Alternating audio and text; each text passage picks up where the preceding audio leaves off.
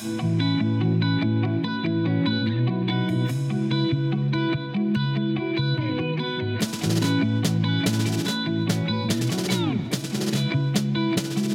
is Gary, I'm Shanggar. and you're listening to The Bar. Um, your roti canai looks really yummy. I mean, it looks really yummy, but you want to hear it sound? Oof. So, we are currently surrounded with food. This is different. I mean, we're actually recording this episode while having food A lot of it, and different types of it. different types of it. I mean, we have. Well, what do we have? Well, we have, uh, I, I think this is Indian food. Yes, we have sweet appam, Appam, yeah. which is dessert. We have thosai. Nonya kuehs, We have nonya kuehs. We have onde onde. dim sum. We have teh tarik. We have pau, biryani, nasi lemak. Yeah. Wow, gosh. We're just gonna eat and have this thing. So it's to be very interesting. I want to start off with like breakfast itself. Hotels, right? I, I love breakfast, intercontinental breakfast. No, yes, absolutely. Mm. But do you know there's so much more diversity for My life. breakfast in Malaysia? Mm-hmm. Because imagine in the US, mm-hmm. you can have this continental breakfast, but it's very limited. It's your sausage, your hash brown, and that's it, right? You can't have nasi lemak. It's somewhat generic, yeah. Yeah, but here you have everything from the west, and you have everything from the east, and you have everything that's so Malaysian. It's so diverse. It's You can have a insane. different breakfast every day for the week and still not try them all. Yeah, exactly, right? It's insane. The amount of food you could have, the different kind of food you could have for breakfast in Malaysia. You could have roti canai, you could have thosai, you could have nasi lemak, you could have dim sum, you could have chicken rice. Like this appam I'm trying. It's sweet, yet the sides are slightly savory. And, and this is a unique thing about Malaysian food is it's not one thing in particular, right? Mm-hmm. Breakfast could be sweet, it could be a little bit sour, it could be a little bit salty. Yep, and it, there's fusion everywhere, you realize, right? Mm. Like, I think someone's spoken about this before how on a plate of nasi lemak, you have all the different cultures there. You know, there's so much diversity generally, and I, I think I'm using the word too much at this point. And, and there's no rule of thumb, right? I mean, you could have food that are very light for breakfast, or you can have like rice, like nasi lemak, legitly for breakfast, right? Mhm, Exactly. And supper. Imagine, like back in France, if you wanted to have supper after a night out at like 3, 4 a.m., it's kebab. It's very easy, very simple choice. It's kebab. You don't really have much of a choice. Oh, Malaysia. Right. But and we're talking pre pandemic time, which I gotta say, I've been missing that. Being able to get random things like waffle at 2 a.m., mm-hmm. right? So Yeah. specific, so rare, but yet completely attainable in this country. exactly. Dim sum at 2 a.m., mamak at 2 a.m., mee goreng at 2 a.m., anything that you Anything. want. Which is insane. So, like, I think that says a lot. And Malaysia, like, one of the first things you think of Food. is the food. Yeah. And you think of the people and what bonds them together, what brings them together. Mm-hmm. It's food. You had a TEDx talk About that food? was titled I'm Just Here for the Food. I mean, the episode was really about what I was doing within the community, feeding the community, and I guess it was my last TEDx. It was for TEDx Youth, and I was trying to think of a topic, and I realized the go-to line I kept using whenever people ask me, "What are you doing here?" or "Why are you here?" and I go like, "I'm just here for the food."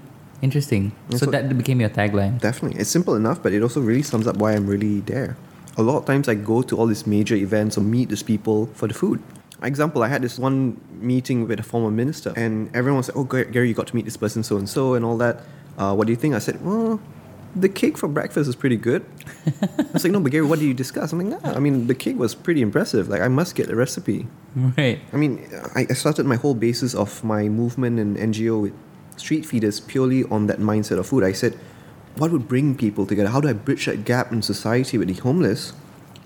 And I realized my friends and I, we bonded over nasi lemak, particularly this nasi lemak called nasi lemak bumbung in Sea Park. Mm-hmm. Amazing fried chicken. Yep. And we said, if we enjoyed it and we enjoyed the company of what that brought, won't it not be the same on the streets with our street friends? And so we essentially did that. We top out like a hundred nasi lemak packets and we went to the streets and we had a meal with them. It wasn't just feeding the homeless, quote unquote. It was really building relationships, hearing their stories, exchanging ideas, all around nasi lemak essentially. And that's such a powerful thing. I don't think anyone ever realizes. Imagine trying to just walk up to a guy on the street and try to, you know, acknowledge him and try to talk to him. He he might be he might not be open to to having you, right? He might just be like, "What do you want from me?" But imagine carrying a plate of nasi lemak and going like, "Hey, would you like to have some?" And he's open to you, right? Immediately he's like, "Yeah, sure." And then he's welcoming you into his life, and then you can have conversations with him. How powerful is that? And it's not just any packet nasi lemak. I know like there's a stereotype out there like oh the homeless in KL particularly always gets nasi lemak. I gave my favorite nasi lemak which says a lot, isn't it? My favorite nasi lemak, the fried chicken because you know the crispy skin and all that. Something that reminds me of my mom those days when she was mm. doing the soup kitchen. Yeah. She always said, Gary, never serve them or feed them anything you wouldn't eat yourself. And that has stuck beautifully in my mindset whenever I think of food, people I'm feeding in my house or even on the streets, right? You want, always want to give them the best. Nothing you wouldn't eat yourself. Correct. And you want to share that joy and that, you know, happiness is best when shared. And you want to share what you have had with other people. So, and this reminds me of like Deepawali, right? Mm. I'm happy to call people over. I'm happy for people to have the muruku that my mom makes, the mutton curry that my mom makes, you know. I remember that list, like, like it was just yesterday, but now that I think about it, it was last year that I was at your place for Right. Diwali, yeah. Yeah. And that's beautiful. Like, it's my opportunity to allow people in. Again, imagine I ask everybody to come over to my place, but there's no food served. Imagine how weird that would be. It's crazy. And the beautiful concept that Malaysia in particular has, which is open houses. Despite the festival or holiday, the one thing in common is we open our houses to people mm-hmm. to feed them, to bring people together for that fellowship, for that camaraderie over food. Yeah, like a Raya open house. People don't say come and you know let's have conversations. No, you like come and let's have food. Let's come and have my rendang, right? That's the beauty in every sense, right? Even Chinese New Year, like you're ready to have the food for Chinese New Year. And speaking about open houses, I think that's something that bridges the society in this country in particular, right? The king will open up his palace during Raya, the prime ministers, uh, VIPs. Despite your backgrounds, your social class, it's like, hey, come, let's share a meal together, right? Doesn't matter how big my house might be or who you are, that's the one thing we can all have in common. Talking about diversity of food itself, so one thing I realized these days, even you go to Western places, there's always an Asian influence. Like I know of an Italian restaurant that serves a fusion of Korean dishes. You- Imagine you have pasta, right? And we all know how pasta is meant to be served. Now you have tom yum pasta. What is that even? What is that exactly? It's insane. So I love that, and that's one thing that I know for a fact that it's hard to get that anywhere else but here. Speaking of pasta, and before I get into pasta, I just want to say this rava thosai does not do it justice when it dries out. Maybe it's the air conditioning in our studio. Um, not as you know yummy and tasty as if it was made fresh, for example. For sure. Um, but going back to pastas, I have recently started making my own pastas. Mhm. Right, Wow. making it from scratch from flour with eggs and hand rolling it, hand cutting it, making things like gnocchis. Super complicated, but I love the fact that I could have Italian music in the background, spend hours toiling in the kitchen just to make this hot plate of pasta for my friends, families, neighbors. To me, it's not so much of the dish, but the the soul, the heart, the love that goes into making it. It creates experiences, right? Experiences, that's the word. You, like you said, you can just play some Italian opera in the background, and you can have pasta, and you can feel like you're in Italy, and that's the magic of food. Speaking about magic, uh, you know, you were talking about experiences earlier. Do you cook yourself? To be honest, right now, no. Mm-hmm. I think you need to have the confidence for it. You need to have the flair for it. There was once a time when I enjoyed cooking when I was in the US. I, I would experiment with pasta. I would make the sauce from scratch. I would, you know, use white wine and cheese, and you know, it was very nice. But after years of not practicing it, very similar to a language. If you don't practice, you get rusty. You forget the ingredients you have to put in. So do you eat to live or live to eat? Mm, very very good question. I think I I live to eat, to travel, to enjoy life. You know, to make meaningful relationships. And, and that's the great thing about traveling is you also expose yourself to different kinds of cuisine, styles, people. I think that's one of my best parts of traveling. Not just like visiting places to take pictures of, but to meet the people, learn how they cook, what makes them unique. I'm thinking back my last trip to India, for example. We were exchanging recipes and dishes. Like one day we will cook something Malaysian, the next day they will teach me something Indian, and we have this melting pot of food and people and culture. I love how as you talk about India, I'm just munching on a papadum. So stereotypical. It's coincidental, but you know, it reminds me of India, right? And do you think that's what people in India eat during the cinemas? Instead of popcorn, it's papadum, right? I do, actually I have no idea. I have you? no, no, actually, they eat popcorn. I, I, I've been there. No, but speaking of what you just said, that's essentially what Anthony Bourdain did, right? He would go around to different countries. He would sit down have all the dishes there. They would talk about the dishes, but it's the conversations between him and his guests. That really makes it that much more magical. Exactly. So at the end of it, you learn everything. You learn about the food, you learn about the country, you learn about the stories, you learn about the people, you learn more about him.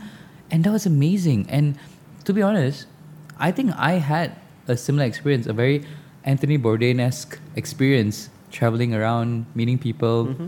eating, you know, the food there, and having amazing conversations. So I want to ask, like, we associate sometimes food with certain periods of our lives, memories. Do you have a particular food or dish associated with a fond memory?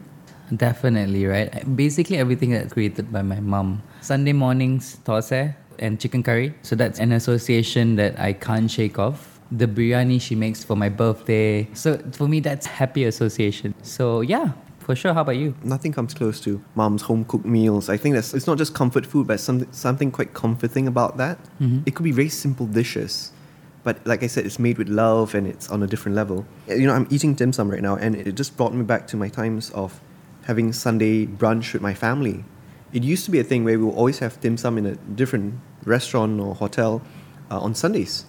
And it's so much so that it was like a ritual, isn't it? You, you wake up in the morning, you go to church, then you meet up with dad for dim sum. And so it's it's so embedded in my memory that dim sum reminds me of family in some sense. Um, Pao, right? So do you actually eat the paper? No, you don't. Did you eat the paper? I, I, I actually think I did, but they steamed it, right? so the thing is, it's still made of paper, regardless whether you steam it or not. but I guess paper is edible. But you see, there's a debate about the skin, right? There are some people who, like my mom, prefers to peel the skin off. uh huh. Um, and then there's people like me who just can't be bothered and eats the whole thing. Okay, let's talk about it. Pumpkin skin. I don't eat pumpkin skin. But apparently it's good. It's got nutrients. Great. Apple skin, I do, yeah. I think most fruits, like I would just eat the skin. but now they say that it's waxed and stuff on the outside. I mean, I wash my fruits, so Right. I think it's really more of a hygiene thing. Similarly, like why some people peel the skin of a pao, it's just hygienic because it's steamed with uh, whatever dirty water. Right. yeah, But it tastes so good. That's probably what you're tasting. and also the paper that you're eating, right? It's yummy though. It's made from 200 grams A4 paper, so congrats. It's been digested. Not recommended to people out there, but sure. Favorite dish, cuisine? Hmm. That's a very tough one, right? I'll tell you mine, for example. I love Japanese food. Such a ritual uh, that I have that every birthday I must have Japanese food. Right. Yeah. Interesting. So for me, I can't answer you explicitly telling you one dish that I like, but I can tell you I have associations. So for me, tacos Tuesday, you know, on Tuesdays I look for tacos. Sushi Sunday, that was a real thing that was happening um, in France with all my friends. So I would have sushi on Sunday. Is that a real thing or something you created? Oh, I mean, it's a, something I created, but it was a real thing that happened between my friends and I. So there's always that. And Fridays, I normally crave for pizza or burger, you know, something a bit guilty. And Monday, you try to be healthy. so there's all these funny nuances and associations I make. So every day is special. And different parts of the year, I look forward to other stuff. So if you have a taco business, just open on Tuesdays. Don't bother about Wednesdays, like Mondays, right? No one's going to come to you. No, I mean you can open a Mexican like food truck, and then Tuesdays tacos, you know, and then you can have burritos on Wednesdays. Do you remember there was a point where everyone's going crazy for food trucks? Yeah, Like people were literally trailing food trucks just to line up for this, this craze or that craze.